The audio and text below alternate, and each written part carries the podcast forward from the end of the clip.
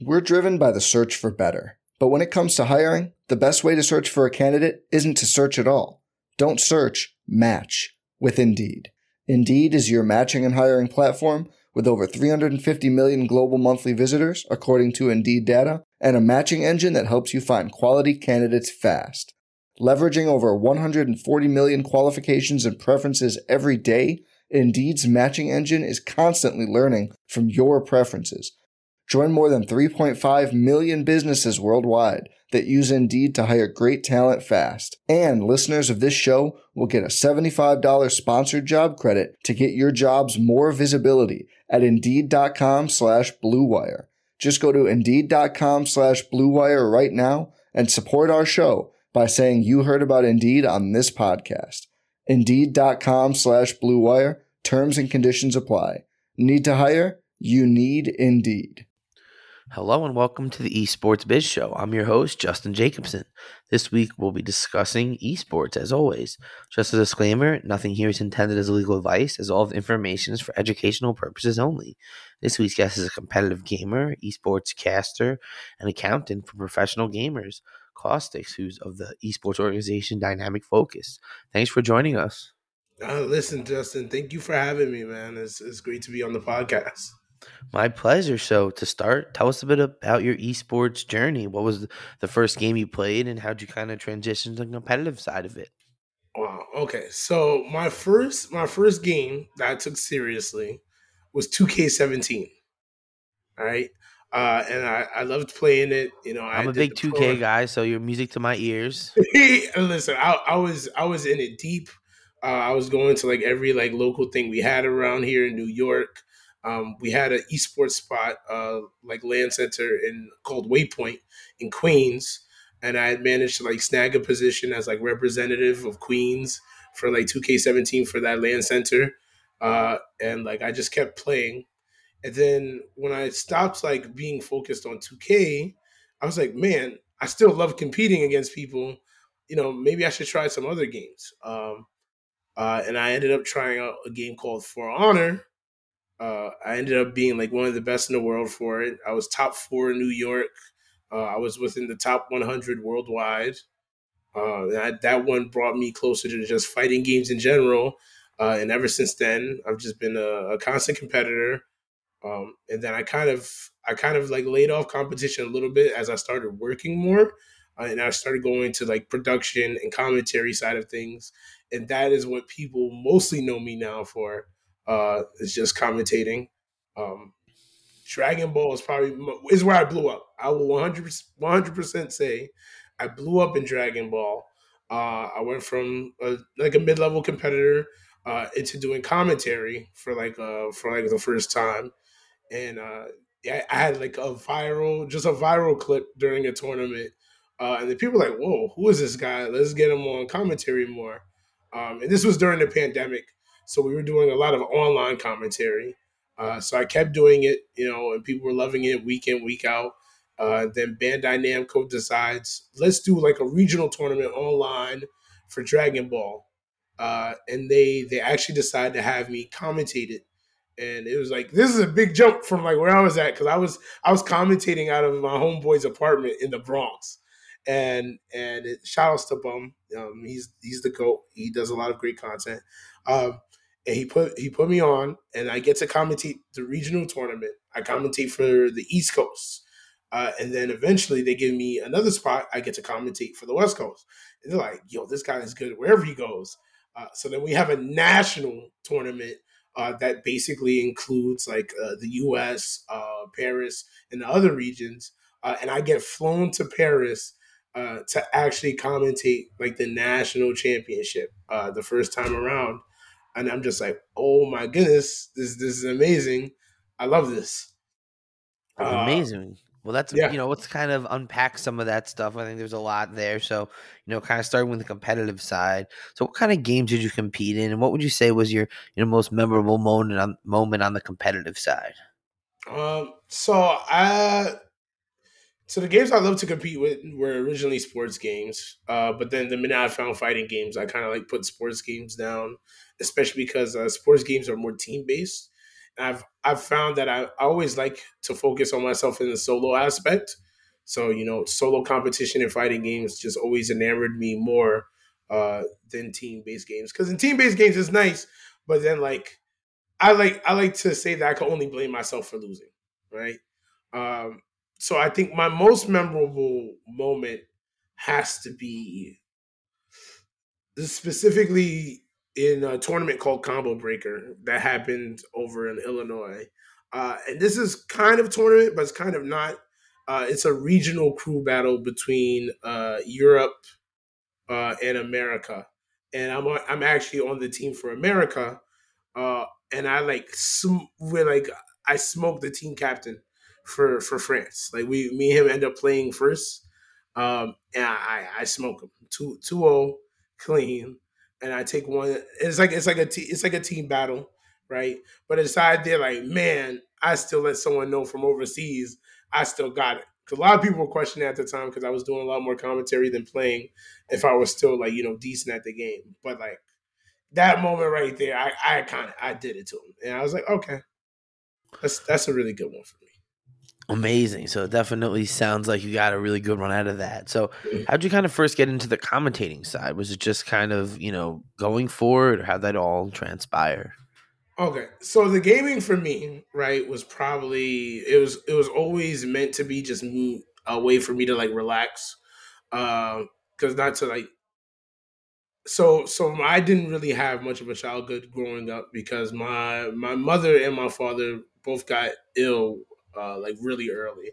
So I've been working since I was probably like 14, 15. I used to work overnights in a laundromat uh, and then literally would go to school in the morning, like right after I finished uh, that shift. Um, and like that's how I did it, right? Uh, so for me, I never got to finish high school. Uh, I ended up dropping out to do a security job to to you know work. But like I was like, man, I'm just like working myself to death. I didn't mind it because I was young, you know, and like the you you always like if you especially when like you I wasn't the only child, but I was the youngest, but no one else lived with us, and I was the only child my mom and my dad specifically had together. So you know, I always felt this duty to kind of like I have to be the one to take care of my parents, you know, and it was that was really that was about it. So I I was I was working working a security job, funny enough, um, and I would go to like all five all five boroughs uh, except Staten Island. Never, I, would, not go to Staten Island. Uh, I'd say you can send me anywhere, just don't send me to Staten Island. Um, and then uh, while I was still gaming, I figured out about. I was like, okay, there are locals that I could kind of like go to after my shift, you know, because I people are social creatures. I need I need to spend some time with other people or just doing something I like. So I would literally go to tournaments in my security clothes like after a shift and like if you look at like some of my early tournament matches, like it's literally me in my security guard clothes.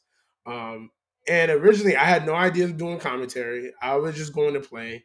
Uh, I didn't even think about being competitive too hard, right? Like I liked winning, like I didn't like losing, but like I didn't mind, you know, just adding money to the pot, you know, or being a pot monster as they call as they call us. Um, but then sooner or later, like I would, I would rag on people in the background of their matches, you know. I was I was a class clown a little bit too. So so I would bring it into tournaments and people were like, yo, this is hilarious. And then sooner or later someone said, yo, just give commentary a try since you like already talking about the matches while you're right behind people. So I was like, you know what? I'll do it. Um I gave it a try out. People were like, okay, this is really good. And then again, uh, my homeboy Bum, he was the one hosting the tournaments at the time. And originally, I wasn't doing commentary for him. And then one day, like he, uh, I asked him, I'm like, "Yo, can I like pull up?" And I didn't even want to commentate. I was like, "Yo, can I just pull up for one of the tournaments?" Like, because he, he was hosting a series online. I said, "Can I pull up?" Because you know, I didn't really want to like just play at home or anything. Or I think I had a shift in the Bronx, and I was like, if I went home, I wasn't actually going to be able to make it for the tournament. Um, so I was like, you know, let me let me see if I could just like make it to at your crib. And he said, sure, fine. And then I commentated online from his uh, from his house for the tournament, and uh, that's it. Just blew up from there. That's when everything went good. Amazing. So, is there anything that you kind of learned from casting that you kind of used for competition, or that you know has made you a better competitor?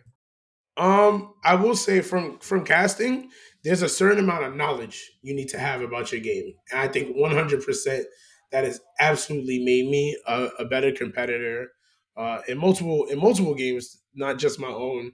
Uh, like I'm still I still place uh, top 64 almost consistently at any other tournament. Um, if it's like a major, um, and it's just I think having knowledge of fighting games in general uh, really helped me improve. And as a caster, uh, there's definitely a depth of knowledge you need to be able to draw upon when you're commentating. It doesn't it doesn't matter which game it is. It's like you know people want you to be knowledgeable. Of course, like you have to balance it with being funny and everything. But I think the knowledge aspect of it uh, has definitely helped me out in other games, especially because as a caster, you have to kind of understand what the players are doing. So I think trying to understand, especially when you consistently commentate high level people, uh, having to always understand their thought process always just helps you in the long run. Because if I could always consistently understand what someone who's placing top eight is doing, uh, why would I not just apply those same thought processes to my gameplay? Absolutely. I think that's, you know, a really unique kind of aspect of it. So what do you like most about casting and commentating? Uh, I definitely will say the the my favorite thing about it has been like meeting other people who like cast and commentate as well. Cause there's always funny stories. Cause we're not immediately in the tournament, right? So we're kind of background, but then we're we're always vocal enough that uh, people see us in the front, right? Because you know you you'll like casters technically in a lot of situations will get more screen time than any player can actually do, uh, simply because yeah, because you're on that, every single match. Yeah, I'm on every single match, right? I'm not always technically the main focus for every match, but I'm on every single match. So we we have like this uh, this this like funny community of people whose job it is to make the game entertaining for other people to watch, while at the same time being informative enough that we don't get called out on not knowing anything. So when we get together and like we just get to vent, right? Or we'll just like go out drinking after event because like we'll we'll do like a, a we do shifts of like work at tournaments, right? And like people don't realize like you need to balance having insane information for the game. You can't just like laze about, right? You're hyper focused on what's happening. Uh, and it, you can wear out your voice doing commentary, especially if you do like six hours straight or something like that. It is possible to, to wear out your voice. So we like those moments after are like have been my favorites of like of like just relaxing and decompressing with other people who are like in the same boat as me. It's it's always been like one of my favorite things right? It's kind of like that camaraderie that you have from kind of going through that battle, and now you're on the other side, and yeah, victory, yeah, uh, yes, that victory lap. The, I, I think our favorite thing is when we hear about yo commentary was great at an event, even if they don't mention a name, right? If they just say in general the commentary was great at an event, that is like the greatest feeling for me because it means all right, I did my job, I can happily stop now. You know, we all did our job, we all killed it let's go out drinking, fellas. Let's do this. And boom. Exactly. You left that impression. So what's the hardest part that you would say? Oh, uh, all right. I think my hardest one specifically comes from the the commentary I did in Europe.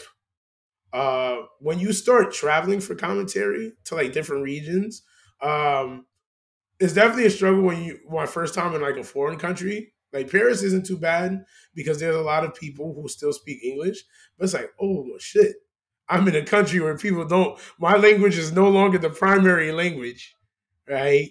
Um, you you do that, uh, and you have to get used to different customs. I will specifically say this: Europe does not believe in like air conditioning the way America does. So for one of the tournaments, because because I've been over there for like three tournaments now, and um, the the second time was in the middle of a heat wave, and I'm just like, oh man, uh, this is terrible because they don't do like heavy AC. So I think adjusting, uh, specifically on like the international level, adjusting is the hardest.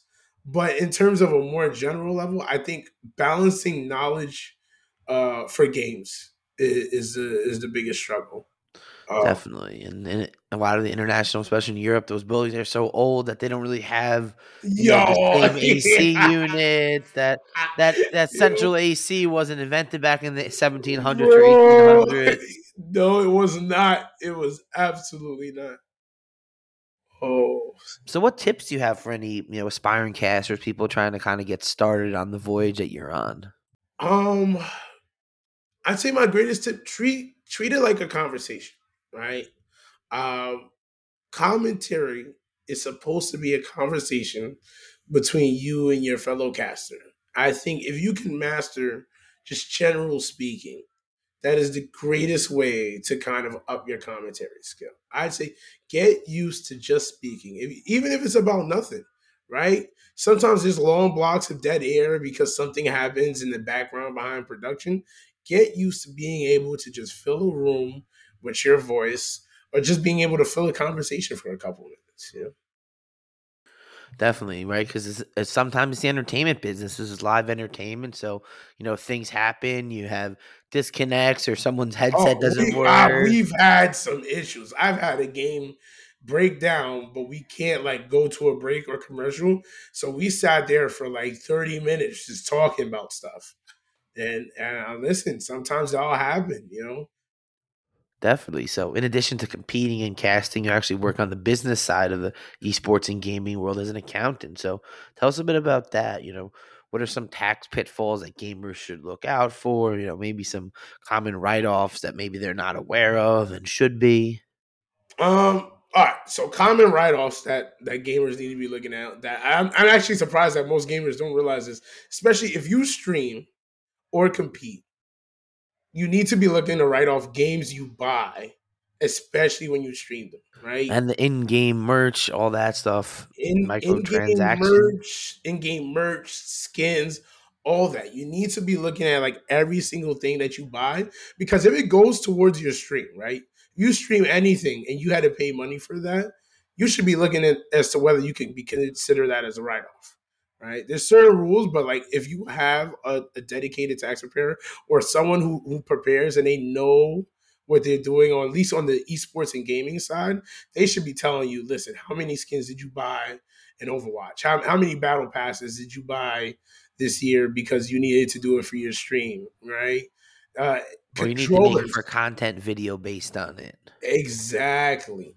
If you're if you're making monetary content, right, whether that be through streaming, even TikTok, TikTok or any other site where you're monetizing your content, you need to be looking at anything that you use to create that content.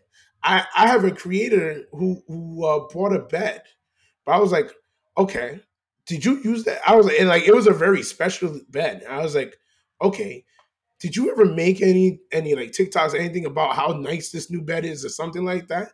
He was like, funny enough, I made like two. I was like, guess what we're writing off is this bed. I'm like, you you got to be able to have someone who like thinks like it, uh, who thinks like in terms of what uh what the industry holds, or has a semblance of thought about what can be done in this industry.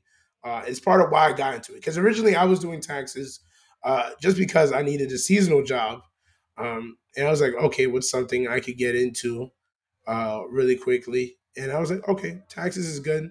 I kind of wanted to know where my own money was going. Right? It's just math problems. Yeah, it's math, if math problems, and then like at, certain point, it ceases to become math problems, and it's like once you get the hang of it, it's more like reading problems. Uh, it becomes a Right? They just change yeah, the forms and you have to put stuff differently. exactly. I'm like now it's just you got to be able to read the form, know what the publication is referring to, and boom, now you changed up everything. You're good.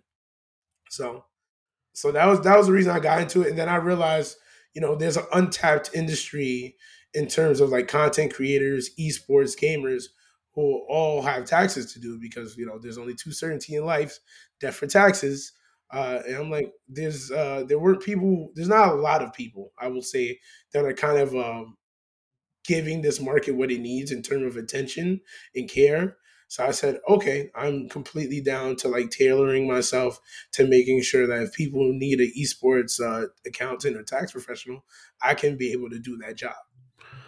I mean, as someone who's you know been involved in this, you know, written about it, teach about these kind of aspects, and you know, familiar with some of the other ones, I think it's you know essential. I've seen you know players coming to me that they won you know a six figure check from Fortnite, and a third of it just disappears. It's like, yeah, well, if you would have you know, had your hotel and you know all these other kind of Yep, things, your training yep. sessions and your new PC that you bought and all this other stuff. Yeah, like you wouldn't have it wouldn't have been as big a loss as you thought it would be. So it's just You, you know you know, you- understanding it. I will tell one of my trade secrets that that usually like a special one I like to do. I tell people, uh, you're whenever you gift Twitch subs, right, as a creator, that's those are advertisement expenses, right? right? It's marketing, it's hype, it's out there. Uh-huh. You know, your, community your name, engagement. Your name, your name literally goes across to someone else's stream, and they see your name after you gift them a sub. If that is not an advertisement expense or a marketing expense, I, I just guess I don't know what marketing is.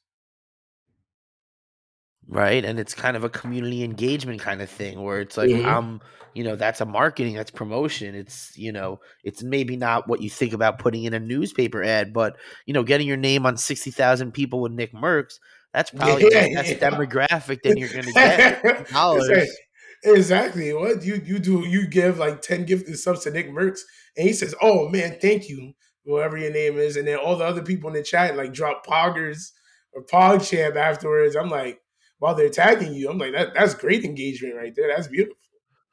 right and i think it's one of these things where you have to have someone and you know as you know an attorney in this field kind of seeing a similar lane there are just certain things that you just understand from you know content creator perspective a streamer you know a pro player a caster a coach any of these talent you know that are in these specific industries there are just things that are related to it whether it's you know the new equipment it's the paid boosts and the you know how you have to pay to have instagram you know boost your content or you know Yeah. youtube ads or any of this stuff like this is all marketing and it's understanding how you document it and declare it and then how that impacts your income and you know i think you know it's one of these areas same with how you know lawyers and you know legal representation can help you with contracts and you know llcs and trademarks and you know visas and all these other business matters this is kind of the other side of it is now once you're making money and doing it right how do you maximize your income? How is you as a small business you know a, a creator this self-funded you know self-sustaining entity how do you maximize what you're doing and to get the best you know return for your business which is yourself Yeah, yeah, absolutely. so what advice do you have for anyone trying to kind of work in the esports business Um, uh, people don't usually like to hear this word, or they they think like uh kind of like suspiciously about it. But I tell people, uh, was it networking, networking, networking, right? You got to be willing to like put yourself out there and meet other people who are also in your field if you want to get stuff done. Um, like the way I ended up meeting you, I went to I went to one of the the networking parties uh, over at Brooklyn, and I was like, oh yeah, absolutely. Let, us talk. Give me a card. We'll, we'll link up on Twitter, something, you know? Uh, you have to be willing to put yourself out there uh, my dad always said a closed mouth uh, does not get fed. So, like, open your mouth, talk to the right people. Um, you, some skill that you're offering, right, sooner or later is going to be something that someone else is interested in. Like, you always have something to offer other people. Uh, so don't be afraid to, to just go out there and talk. Because at worst, at the worst thing that happens is, all right, I'm not offering you what you want, and then that's about it. And then we just go our separate ways.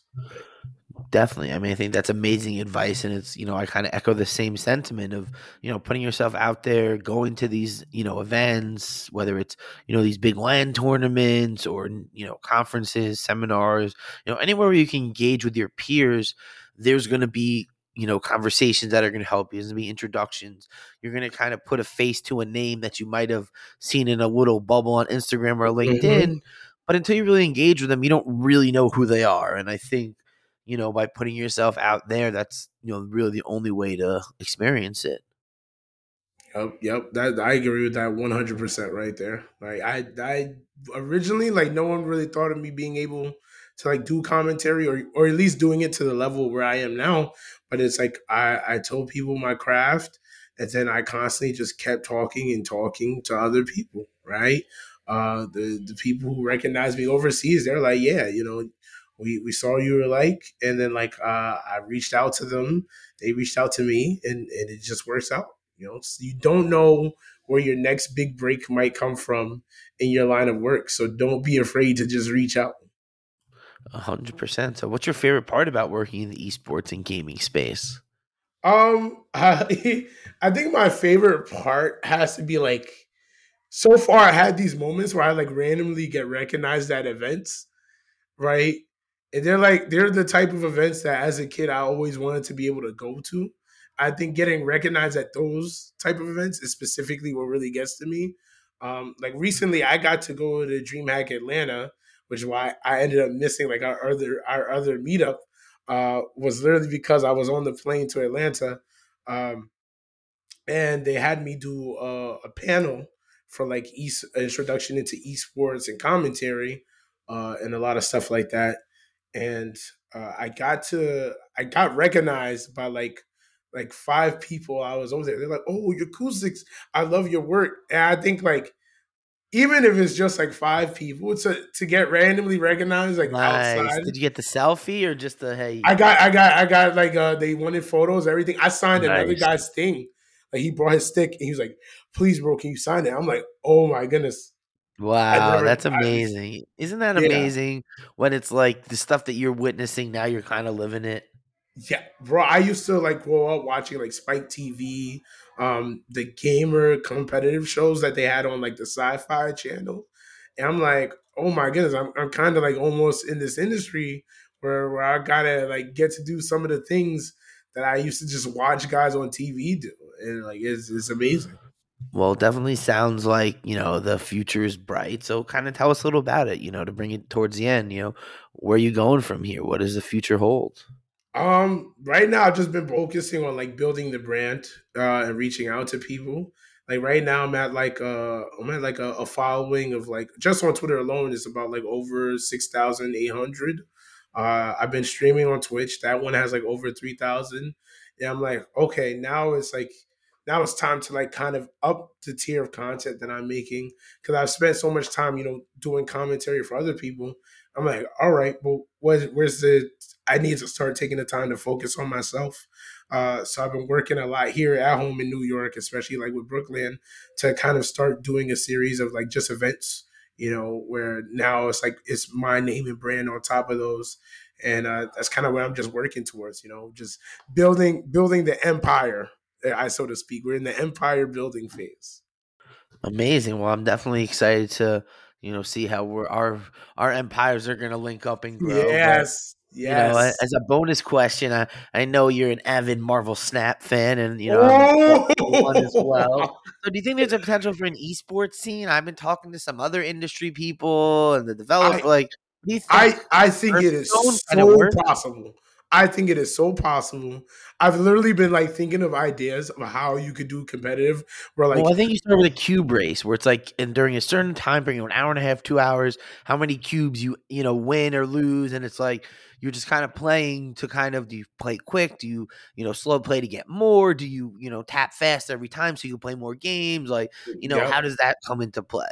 Like a I, kill race in Warzone a kill race Warzone is, is something I definitely think could happen because remember it's playable on Steam, so I think there's a LAN uh, a LAN possibility of doing a kill race with like cube games, cube game on that. Uh, I thought of even like competitive tournaments where you have you can craft three decks going into a match, and you do first to you do a first to three, uh, where after a win or a loss with that deck, you can't use that deck again.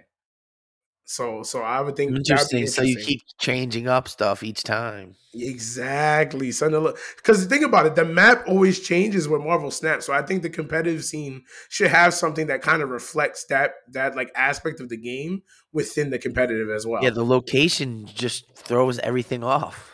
I, I love it. Is is I think location probably like one of my favorite things about the game because knowing how location interacts with certain character abilities is like that is the difference between you just getting smoked or like you taking advantage of something ridiculous about your deck. 100%. So, you know, definitely bullish to see where that goes. So, keep my mm-hmm. ears and eyes open and, you know, trying to get stuff going. So, to bring it all together, I like to end with my three questions. So, what's your favorite game to watch? Uh, my favorite game to watch has to be. Uh, Hmm, this this one's a pretty harsh one. Uh, I think specifically this month it's been uh it's a fighting game called BlazBlue, like Central Fiction or like probably not even just for this month like this last these last couple of months. Uh, BlazBlue Central Fiction is probably like my favorite game to watch and commentate. Um, it's just so much fun. The the game, even though it's a little bit on the older side, it was definitely like way ahead of its time. The people who play in the community are highly dedicated, and is if you ever get the chance to see it, it's just OD. It, it's like it, it's an amazing game. Amazing. So, what's your favorite game to play? My favorite game to play is probably League of Legends. Uh, I've literally this okay, so this a real month, esport. a real esport. I've played. Um, we were doing uh, an extra life tour, uh, like thing for charity. I played League of Legends for over like twenty four hours, so like straight. So so yes, I I very much like League of Legends. Amazing. So, who's your favorite video game character? Uh, Cole McGrath from the Infamous series. Okay, so you know, thank you so much for joining us. This was you know really insightful and exciting to have you. So, tell everybody where they can connect with you and find out what you're doing. Uh, listen, I tell people all the time I share anything that I'm doing on Twitter. That's the quickest way to get in touch with me. If you want to DM me, it is uh, Koustics. That's K O U S T I C S. Uh, I also stream on Twitch, so it's the same name, Koustics. Uh, also, I'm on Instagram. I'm using it more now. I never really liked it. Uh, my excuse, I always told people I'm not pretty enough for Instagram. Uh, but so many people. I just post other stuff. I'm not in my pictures. Yeah, yeah. So so you guys can find me on Instagram. It's Koustics NY. Someone else has Koustics. I tried to message them, but I think it's a bot account. They never answer. uh, and then I'm also on Metafy. Uh, I'm one of Metafy's uh, coaches. So if people want to hit me up there, I teach shoutcasting and Dragon Ball FighterZ. Um, so that's the other thing. So check him out if you're trying to get on your Goku and Gohan grind. See what's going on with my man. Exactly. So, you know, thank you so much for joining us again. And everyone make sure to follow me on Twitter, Justin J E S Q. Check Apple Podcasts for all our past episodes. Okay, okay. Man, Justin, thank you for having me so much, huh? Join us today during the Jeep Celebration event. Right now, get 20% below MSRP for an average of 15178 under MSRP on the purchase of a 2023 Jeep Grand Cherokee Overland 4xE or Summit 4xE. Not compatible with lease offers or with any other consumer incentive offers. 15,178 average based on 20% below average MSRP from all 2023 Grand Cherokee Overland 4xE and Summit 4xE models in dealer stock. Residency restrictions apply. Take retail delivery from dealer stock by 4 1. Jeep is a registered trademark.